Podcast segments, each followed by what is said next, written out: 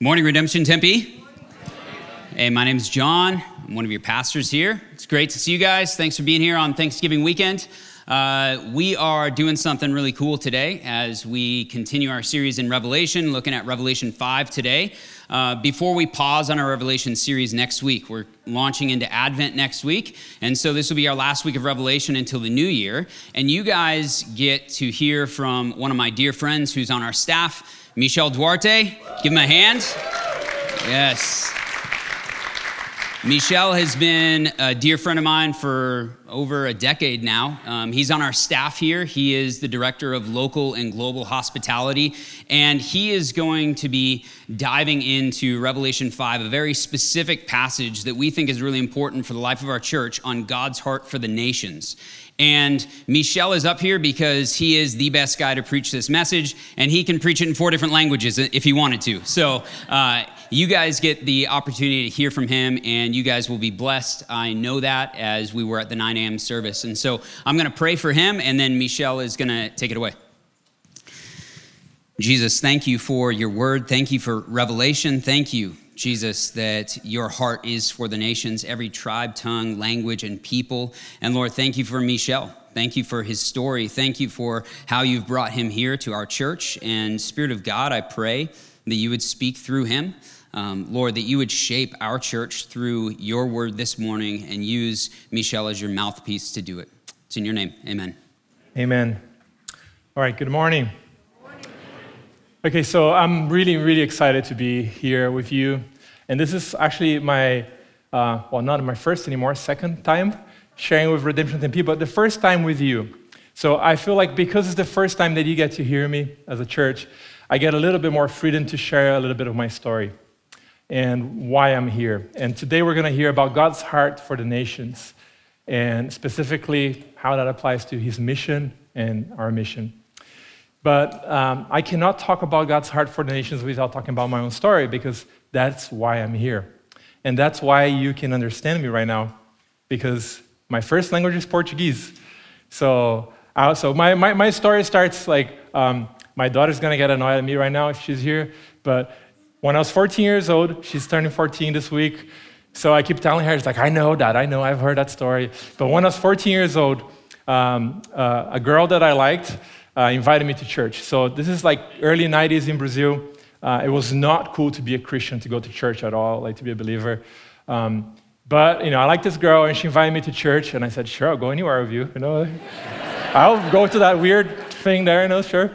Um, and long story short, so I, I go, and there, there's something happened that day. I remember the very first day I walked into uh, like a Baptist church. It was a Baptist church service, and you know, I had grown up in a mix of um, Brazilian um, what's it called in English? Like Spiritism and then Catholic. So it was like a really mixed religion growing up. So I walk into this Baptist service for the first time, and they were singing, right? It was during the worship time, and they were praising God. And you know, when, you, when you're not a, when you're not around Christians, when it's the first time in a church and everything, everything's pretty much really weird. Like you, you know, you get used to it after a while, but like how they talk and everything, you're like, what are they talking about, right? So, but there was something that happened even to a 14 year old boy that walked into that church that day. And I, you know, I wasn't really, I don't remember which songs they were singing. They're probably talking about stuff in the Bible that I had no idea what meant or anything. But something happened that day. And I really, like, when I look back, I was like, it was God's presence. Like, I felt God's presence for the first time. And something really began to stir in my life. And so I did what everybody does when they're excited about something. So whether or not you think like, oh, do I have a gift for evangelism or not? Like if you're excited about anything, about your new phone, about your team, whatever it is, right? What do you do? You talk about it, right? You can't help but talk about it. So that, that was me as a new Christian. I just couldn't help but tell everybody about it. And then someone who wasn't even a Christian gave me a Bible. And that was my first Bible. And I remember I got that Bible and I was super excited. And I, you know, I was in vocation school um, in Brazil, which is like an all-day deal. Um, so basically, you're there from morning to end of the afternoon, learning a vocation and going through your junior high or whatever is at that point. And I remember I'd open the Bible, during lunch break, and I would start reading the Bible for the first time, super excited. Wow, God created everything. I didn't know that. It's like you're like going, everything is new. So, and then of course, like half of the guys with me are sleeping, the other half is kind of paying attention. But out of that group of guys, a group of us like became Christians, became followers of Jesus.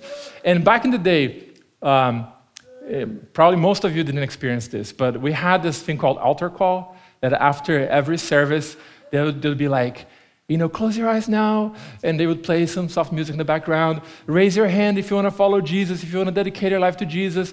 So they would do that. So, so I went, I went forward, and then the next Sunday I went forward again, and the next Sunday again and again, until someone finally came next to me and said, "It's okay, Jesus got you now. You don't, you don't, you don't, need to come. You don't need to keep coming to the front, right?" Because I, I thought like they are asking, "Do you want to follow Jesus? Do you want to?" dedicate?" It's like yes.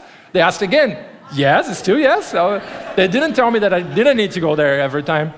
Um, so out of that, out of that group of guys that kind of went through the same story, we're all part of a, a prayer group at that point. So there's a, a, prayer meeting happening in a neighborhood that was a, like a drug dealing neighborhood in the city where I grew up, and the police wouldn't go there. But if you walked in with a Bible, or if you walked in to buy drugs, then you had free pass. Free pass. You could go in, right? So the guys, the drug dealers in the corner would say, "Hey, what are you doing, brother? Are you coming to the church? Yes, yeah. So we'd go to the, the, this person's prayer meeting. And out of that prayer meeting, lots of us really start to get on fire for Jesus. And we did what all of you did when you were 14. We would bought big banners that said, Jesus loves you. And we would go to a traffic light, and then we'd go and talk to people. We'd stop and then talk to people. And that's how we spent most of our weekends uh, as a group of 14, 15 year old boys. Um, so, long, long story short, like from there, God gave me the opportunity to join a, a, discipleship training program with two brothers who had been missionaries in many countries, planted churches in different countries. And through participating in a radio program on a pirate radio, so another weird thing about Brazil. So in the 90s, we basically just bought radio transmitters and set up our own radio to talk about Jesus. Totally illegal, totally not recommend that. But we did that because it's for Jesus, right? So I met, so I met these guys and we ended up going to this discipleship training school. And they tell us about all these people who don't know Jesus. I get to read a book that's called Operation World, and they list all these countries and like how many Christians they have in each country, and you can pray, like how to pray for them. So my mind's like, wow, there's all these places that don't know anything about Jesus. Next step, I end up um, on a, on a short term trip, trip to Peru. So Okay, so growing up in Brazil, uh, when I was a kid is when the military dictatorship, dictatorship ended. So it was a very, very different country than you probably experienced growing up. It was like very poor, um, things were really hard, and I didn't see, I, I never got into a car until I was seven years old, never met anyone who got in an airplane until I was like 15, 16 probably. Anyway, things were very different. So it was a miracle. God gave him the opportunity to go to Peru. So I go to Peru, on my 18th birthday. I remember because I had a little cupcake on the airport in Bolivia. And um, so we, we, go, we go to this mountain village, like the Quechua people in the mountains in, in Andes, in the in Peruvian Andes. And I, I, hear that some of the people who came there for that um, meeting had walked for two days or more. So they had been walking from one side of the mountains, like these are massive valleys, right? So they, they came from all the other side to be there because they heard missionaries are coming to talk about Jesus. So, anyway, we have this amazing night where we're singing like for a long time. You know, uh, there's like, yeah, it's like incredible move of God in that place. But next morning, I had the opportunity to teach uh, uh, a Bible study to a group of young guys. And those guys, like, they're eating it up. They're like, everything, they're like, tell me more, tell me more. And then they finally said, hey, why don't you move here? Like, move here, you can work with us. We're all farmers, you're not gonna starve. You can live with us. You have a Bible. You can teach us about Jesus. Just move here. So I tell my pastor who took me there, and I said, Hey, I, I decided I want to stay here. You know, I want to I wanna move here. I'm going to tell them about Jesus. They're hungry for Jesus. I can talk about Jesus. He looks at me like, shaking his head, like, You're a mom. It's going to kill me if you stay here. so I, I was being raised by a single mom. So imagine like a single mom. Her son joined this crazy cult. That's how she thought at that point. And now he's like in another country this is before cell phones, internet, or anything. So she's thinking like I've been kidnapped by some guerrilla group in the mountains or something. So I, I disappear. You know, so he's like, "You're not staying here." Thankfully, I listened to him, uh, I ended up going to, to Turkey, and that's how my story intersects with Arizona. So actually, for me to be able to go to Turkey, uh, so I learned Spanish because there was you know, ministry doing church planting in Latin America, but then I had to learn English so I could learn Turkish because there's no dictionaries Portuguese, Turkish. Our leader in Turkey was an American guy, which then I realized later that when you learn English in the UK, it's not the same language as people speak in America, but that was new for me anyway. Um, so I so we had to learn English, and then I go, I go to Turkey. And in my first year there, my very first summer there, I meet a, a team of people from Arizona, from Tempe. And in that team, there's two very important people for me. One very, very important, the other one's kind of important. First one is my wife. The, the second one is Jim, right? so I met Jim and Julie, and he says he claims that I owe him, you know, uh, my life because he prophesied that we were going to get married one day. Long story there, but I'll give him credit for that. Um, so anyway, I met Julie and I met Jim, and I got connected to them. Many years later, you know, I thought I was going to spend my whole life in Turkey. Um, I ended up marrying Julie and we ended up here. And, but the same thing is still always there that the reason why I'm here, the reason why I can communicate with you right now in English, with, you know, however much accent I have or not, is way better than if I was talking like this. Se eu estivesse falando em português com vocês agora, vocês não teriam entendendo nada. So just be glad that you know I learned enough Portuguese and um, that I'm, I mean enough English that I'm here to share with you this morning, because of God's heart for the nations. Because He's the one that is constantly working through our story. He's constantly working. And in this morning, through Scripture, we're going to see how God's mission is unfolding right now in front of us, and, and you and I are part of it in many ways. So, what is God's mission? So, there's many definitions that we can, we can talk about, but basically, God's mission is to redeem people from every tribe, tongue, people, and nation from sin and to restore his creation, right? He's working to redeem everything, all of us, from every nation. And in, in verse 9, so I'm going to read it again. And they sang a new song saying, Worthy are you to take the scroll and to open its seals, for you are slain, and and by your blood, you ransomed people for God from every tribe and language and people and nation. Right? So we see in this text here that God is actually fulfilling. So, we, so the, the, the end of the Bible, right? So there's a lot of things that we see in Revelation that is a fulfillment, that's an end, that is what's happening like as a consequence of all these other things that happen throughout the Bible. Right? That's why if you read Revelation without like like a new believer, I made that mistake actually. First, what's the first book you read in the Bible when you get a new Bible, right? Revelation. No, don't do that. that that's what I did. Does not work. So, um, but if you like, if you look at the end, then you see what's happening in relationship to all these other promises, right? So we see that, that God has this heart for the nations, that from the beginning He was planning to gather for Himself all these people from all these different places in the world. That this is not an accident. It wasn't um, you know, something that just happened. Oh, okay, now I have all these people, I'm going to get them too, you know.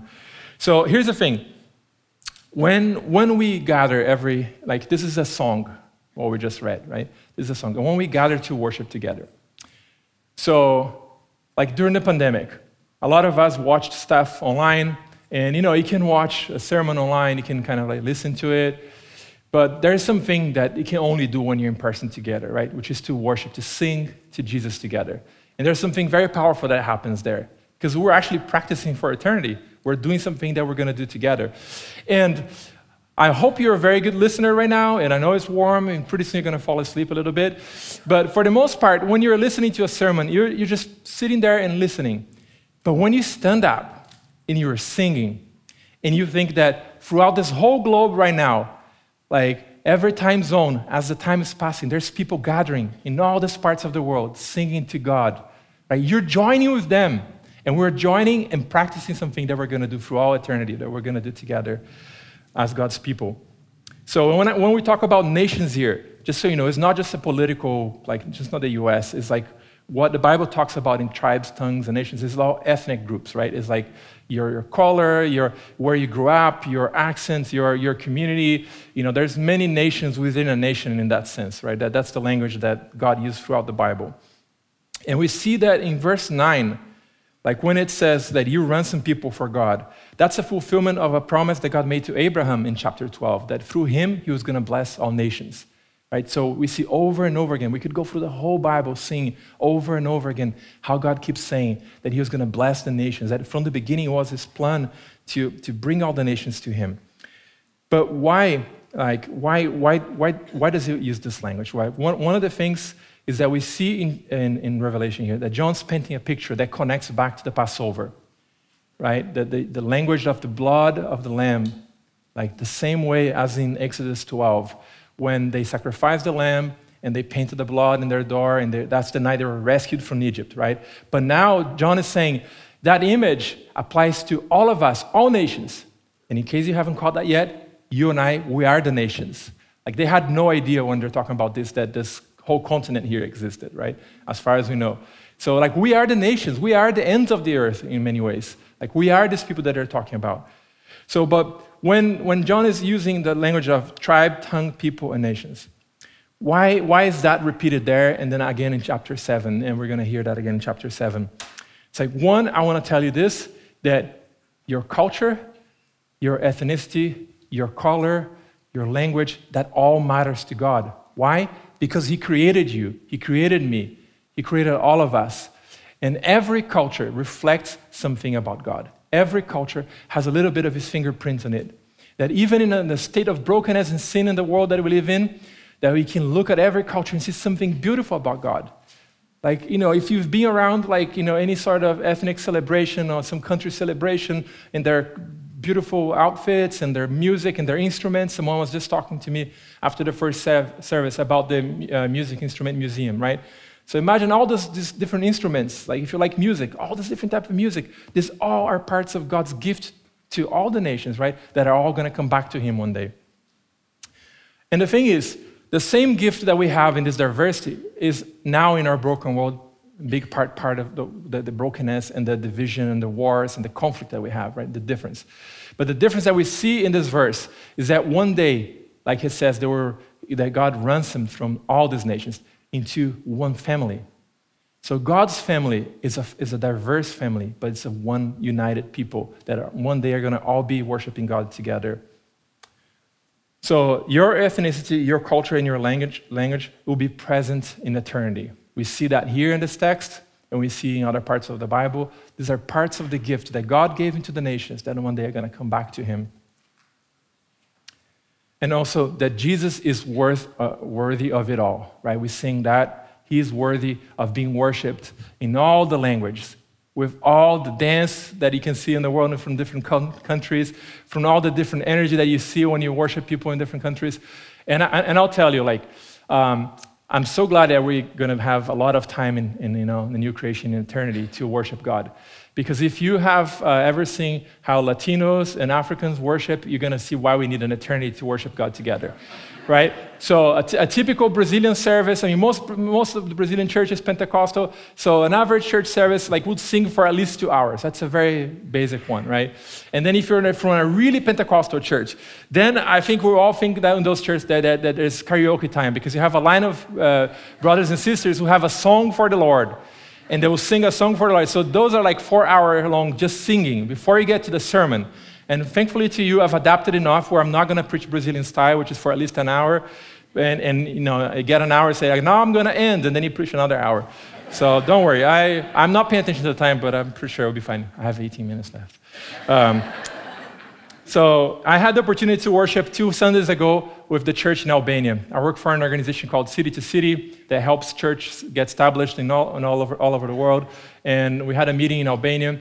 And I'm usually pretty good with languages and picking up and understanding something. But I remember sitting there, watching this screen, singing, trying to sing with them.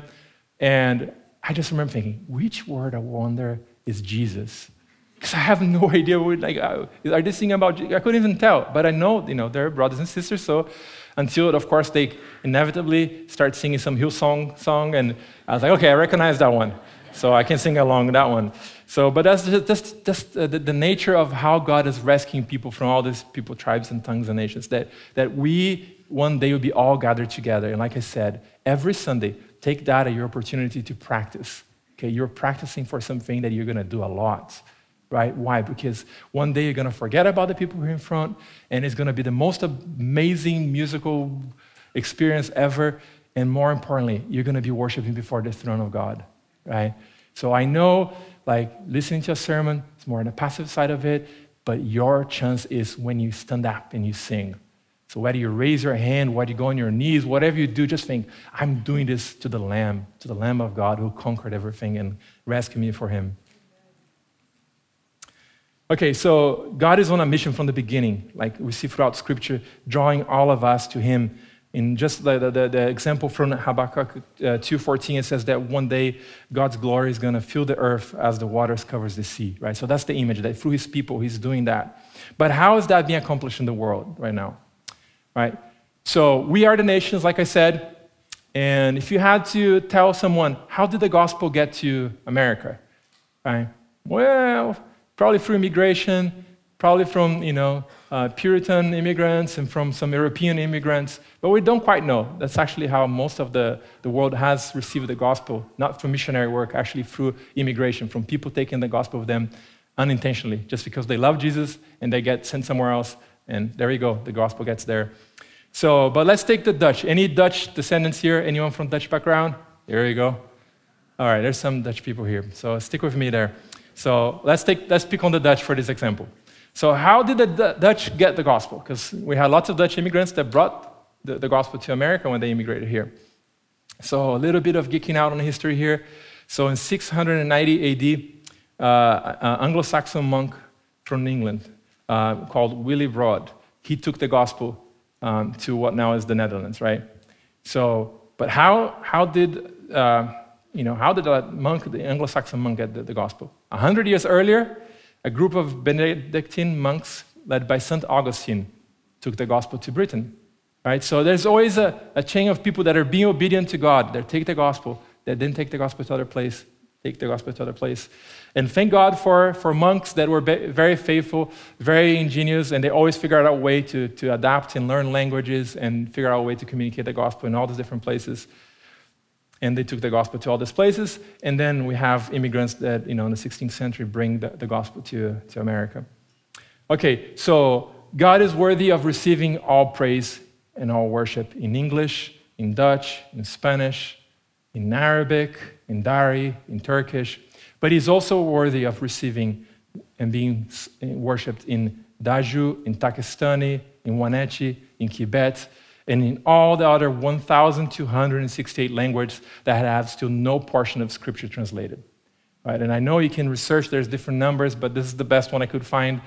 Um, the point is, there's a lot of languages right now that have not a single portion of scripture translated in that language, that they have nothing right? So if you're holding a Bible or if you have an app on your phone with maybe, I don't know, 20 different versions of it, like you are so blessed, right? Because so many people in the world right now don't have any portions of scripture. But Jesus is worthy of being worshiped by them. And we know based on this text that one day they're going to be there before the throne of God. So they're going to, they're going to hear and they're going to uh, be able to worship God in their own language. And there are still over 3,000 people groups with little to no access to the gospel, right? So that, that is millions of people that still haven't heard about Jesus. So I, and I know sometimes it's hard for us to wrap our mind around numbers. So uh, that's the last number I'm going to give you. But the point is, there's a lot of people in the world right now that are waiting for someone to tell them the good news.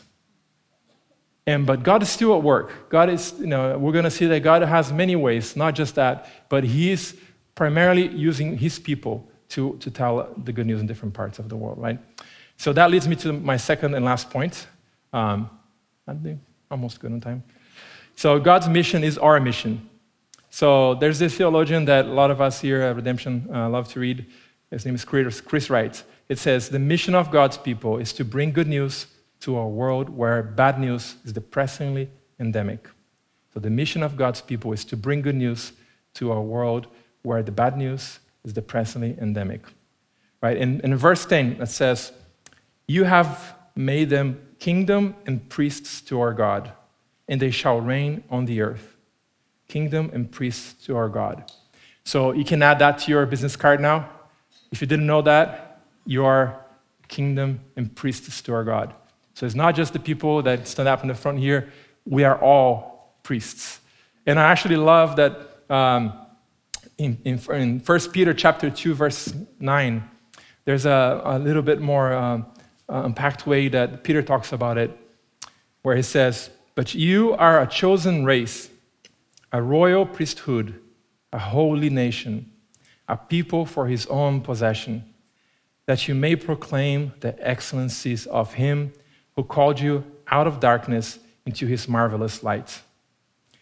That you may proclaim the excellencies of him who called you out of darkness into his marvelous light. You see, you have not just been saved from something. We've all been saved from sin, from death, from destruction, from all the, the horrible things that comes from being apart from God. But we've also been saved for something.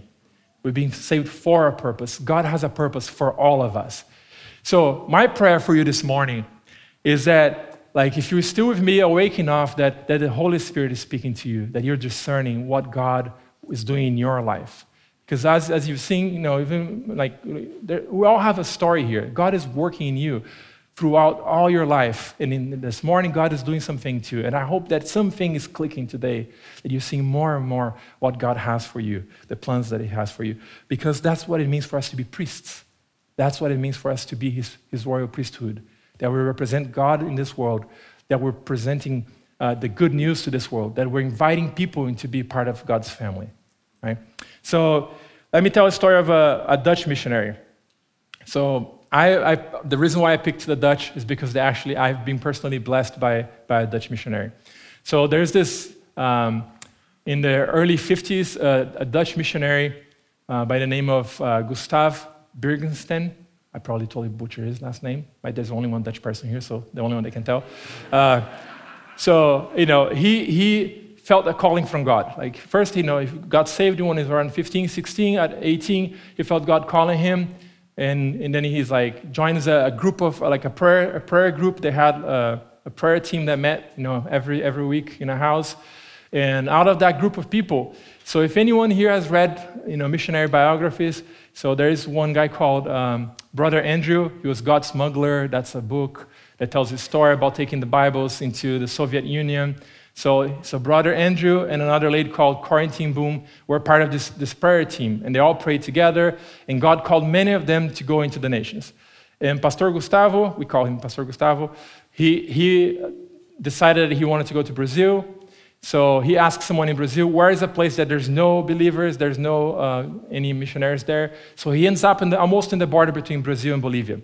So this is the 50s. So he's 20 years old. He's getting ready, just got married.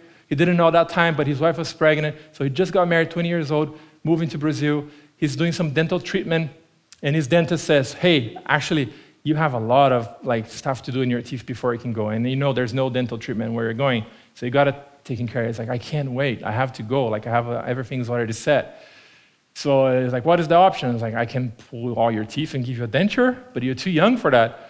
It's like, no, do it. Just like, just I, I want to go now, I need to go now, everything's set. So 20 years old, no teeth on the top, denture, goes to Brazil with his new wife, gets to Brazil um, in, this, in this little village where most people there were descendants from African slaves doing witchcraft and trying to like you know scare them away by doing all this witchcraft around them and the other group of people was the Nambiquara, a, a native Brazilian tribe that was you know, often attacking the town. Um, so he goes back to the Netherlands because he realized that the only way he's going to reach people in that giant area is with an airplane. So he goes back to the Netherlands. Brother Andrew gives him his old Volkswagen Beetle that he used to smuggle Bibles into the Soviet Union. He travels around the Netherlands, collects enough money to buy an airplane, goes back to Brazil. He's flying, visiting all these different tribes, and he's visiting all these families and farmers that live in like these remote places. And he gets to know this one family that had the, the, the, the mother had heard the gospel for the first time through radio, but she had never met a Christian, so he disciples them, tells them more about Jesus. Out of that family, the two brothers become missionaries too, and, and you know, those brothers become my pastors, the ones that you know, disciple me and train me later, many years later.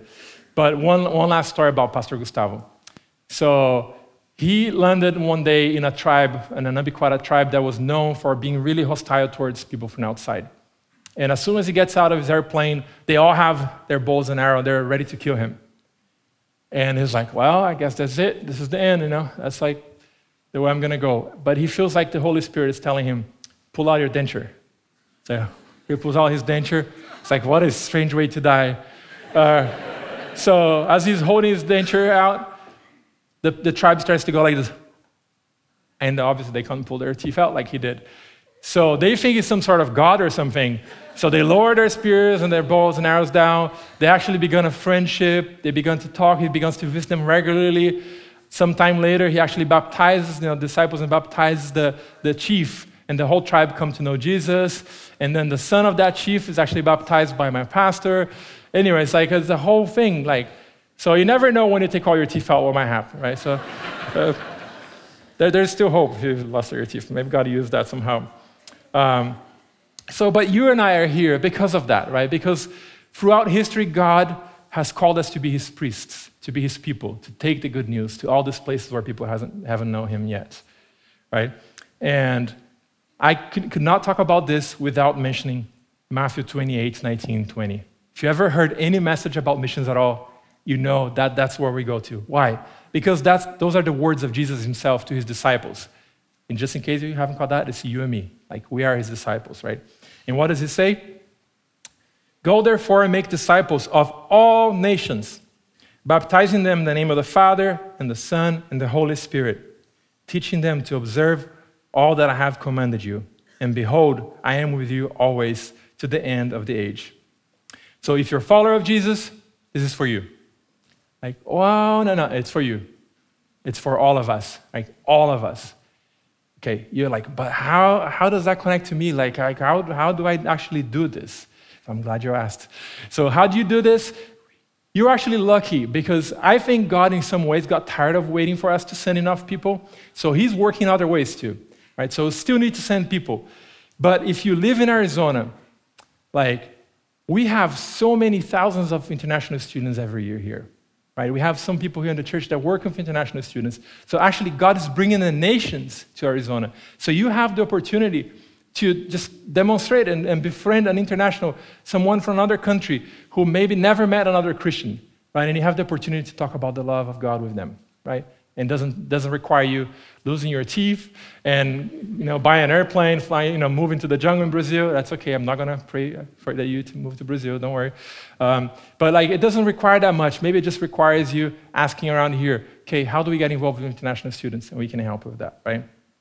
So there's many ways that God is already working here. So you can get involved with international students. You can get involved with refugees. We have a lot of refugees in Arizona. And there's ministries that we're connected to that welcome refugees, people who never met another Christian in their life, right? And they come here, and you have the opportunity to be the first person that welcomes them into our country. Right? So think of the opportunities that God has given us. So Dobson Corridor, Lily's, anyone likes Asian food? Like, like any plan? Now you're gonna eat lunch there. You know that. Right? When you talk about it, then you end up gonna. There's lots of Asian food and good places there. I met a Vietnamese pastor this week on Monday and he was telling me, like, did you know that there's over 40,000 Vietnamese people in Arizona? And I was like, no way. I mean, I can kind of see that when you walk around Dobson. So basically, there's all these nations here down Dobson, right? That is like super close to us. And not just from Vietnam, but many other nations. And actually, you can get Arabic food, there's Arabic immigrant, immigrants, there's all sorts of people. And I'll, and I'll tell you, like, we, we had uh, some neighbors a few years ago that they were Vietnamese and we're hanging out and we invite them over to come to our house for Easter. So they come to our house for Easter and they, you know, ask, what is Easter? So we explain what Easter is and like, who is Jesus? I was like, how long have you been in the US? It's like they had never heard about, they didn't know what Easter was, they didn't know who Jesus was. The wife had been around the US for seven years or so, the, the husband had been longer. They had never been to an American home. They obviously had no connection with any Christians, or at least that they knew of, that told them anything, right? Because they didn't know anything about Jesus, right? So those are our neighbors. Maybe that's your coworker. Maybe that's someone that you work out with, or you know, someone that's already in your life. That you know, another sad thing is that most of the international students that come to the U.S. actually never visit an American home. They never get to make you know, American friends. They never have the opportunity to hear the gospel, but they're here. God is bringing them here. So we can engage them here through, you know, Dobson Corridor, if you want an easy, easy way, just go eat somewhere there, make friends there. International students, refugees, or obviously there's still many, many people that are waiting for, for people to go there and announce Jesus, right? And I know at this point, maybe some of you will be like, okay, no, learning a foreign language is hard. I took, I took Spanish in high school, but really, come on, like that's, that's it, right? But like the thing is, like when we were in Egypt last year, like that was something that I'm always kind of suspicious. Like, what is the role of a church like ours in reaching the nations in places that are really hard? Because there's a reason why they're the last people that need to be reached with the gospel, Because they're usually hard places, right? So, what is our role as a church to reach those places? And I remember the church in Cairo said that one of the pastors said, "Look, as an Egyptian pastor, like there's many places where I cannot go, but if I go with an American guy and we suddenly have a crowd that we can talk to. And of course, the American guy may not speak Arabic, but then the Egyptian pastor can talk, right? And I heard the same story from a Brazilian missionary who was in Egypt. They said they would, he would pair, you know, he would be paired with an uh, Egyptian pastor. They would go to the university, and the Brazilian guy would start talking. And of course, you know, a Brazilian guy talking broken Arabic attracts a little crowd. So then the Egyptian guy would start talking about Jesus, and then the police would come and they'll run, and then they'll do it again next day. And so they just kept that going, right? But there's, there's opportunities for us as foreigners still to go into many places where, like I said, there's so many people still waiting for the Bible to be translated in their language, right? Like this very moment right now, there's someone in a little hut somewhere on a little laptop, you know, powered by solar panels or something, that they're learning to graph a language that's not never been written so they can translate portions of scripture into that language, right? So that could be you. That could be one of you. That you could be someone who translates the Bible into a language that right now they cannot hear about Jesus or they cannot read anything about the Bible, right? About God, right? And God is worthy of that. And that's what it means for us to be a kingdom and priests for Him. That God has called us to be a faithful witness in the nations. So I'm going to pray right now. And like I said, my prayer is that um, that God is steering something in each one of you. And, and the, main, the main thing that I want to leave with you is that if you don't know, if you have no idea how to start, join us in prayer. Sunday mornings here in the hospitality room at 7.30 a.m., right? Or pray with people in your RC or at work. You know, download the Joshua Project app and they'll give you like unreached people groups, people groups that, uh, groups of people who have little to no access to the gospel. I can pray for one each day. Like just, just join us in prayer, praying, because we know that God is the only one who can do this kind of crazy stuff that I just talked about, right? Like if, if the reason why that's all insane is because we know only God moves people to do those things. And we see how God works in that way. So I'm to pray. And there's um, um, a few ways that we can respond this morning. And obviously, I want to invite you to sing. I just made a case that why you need to sing with everything you have because that's the gift that God has given you, right? Like whether you think you have a good voice or not, whether you have an accent or not, whatever it is, like sing, sing to the lamb, the lamb that is worthy of it all, that is worthy to be praised in Arabic and Turkish and all these languages with all this beautiful music that will come with it, right? When we get to practice and rehearse that today. You can pray, you can take communion, can take communion together. Remember the, the lamb that was sacrificed so we could be here today, and you can give so I'm going to pray and then we can respond together. Thank you, Lord Jesus, so much for this morning, Lord. Thank you for everybody, everybody that you brought here, Lord, they, whether they, they came just because a friend invited them, Lord, or they came here, Lord, uh, not expecting anything, Lord. I know that, that you are at work in every person present here this morning, Lord. That your, your spirit is at work in our stories, Lord, that you are calling us to you, that we're not here this morning by accident, that you are speaking to us, to us, to each one of us, and also as a community, and telling us what it means for us to be priests, Lord, to be a royal priesthood that dedicates our lives, Lord, to serve you, to be a blessing to the nations, Lord, to be part of your mission, Lord. May we find our mission in you, Jesus, our purpose in you, Lord, as we serve you for all we have, Lord. In Jesus' name, amen.